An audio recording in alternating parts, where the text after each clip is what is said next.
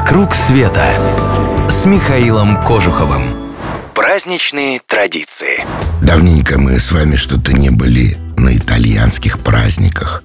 Сегодня расскажу вам, как там отмечают День Святой Анны.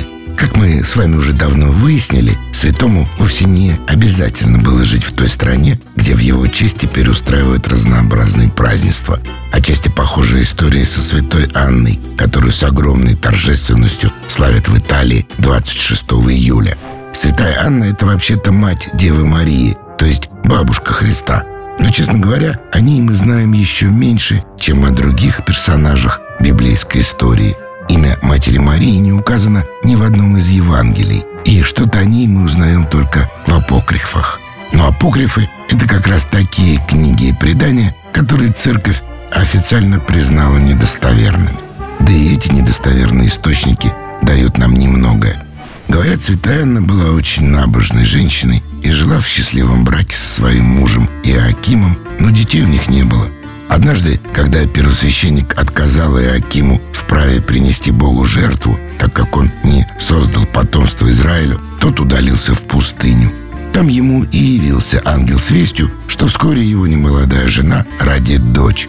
Так и вышло, и с тех пор святая Анна почитается покровительницей всех беременных. Особенно почитают святую Анну во Флоренции – и дело не в том, что там с какой-то особенной трепетностью относятся к беременным женщинам. Просто именно в день Святой Анны случилось очень важное событие. Из города изгнали тирана, французского графа Готье де Бриен. Не спрашивайте меня, кто это, это целая большая история. Центром праздника в честь святой становится даже не сама Флоренция, а небольшой островок Иския неподалеку от Неаполя. Тут проходит грандиозное шоу на воде. Специально украшенные аллегорическими рисунками лодки плывут по заливу к храму Святой Анны. Эта традиция вроде как имеет давнюю историю. Некогда рыбаки украшали свои лодки цветами и тростником и плыли с своими беременными женами через залив церкви Святой Анны, чтобы принять благословение. В 40-х годов прошлого века каждый маломальский поселок Иски готовит специальную лодку для конкурса. Весь праздничный флот собирается возле замка, и жюри награждает призом самую красивую лодку.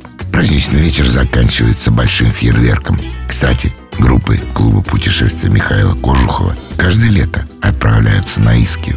Островок вроде небольшой, но впечатлений у путешественников после поездки хоть отбавляй. Хотите поехать? Подписывайтесь на новости на сайте www.mktravelclub.ru и вы первыми узнаете о самых лучших маршрутах. Клуб путешествий Михаила Кожухова – это авторские поездки по всему миру, индивидуально или в небольшой группе с душой компании во главе. «Вокруг света» с Михаилом Кожуховым.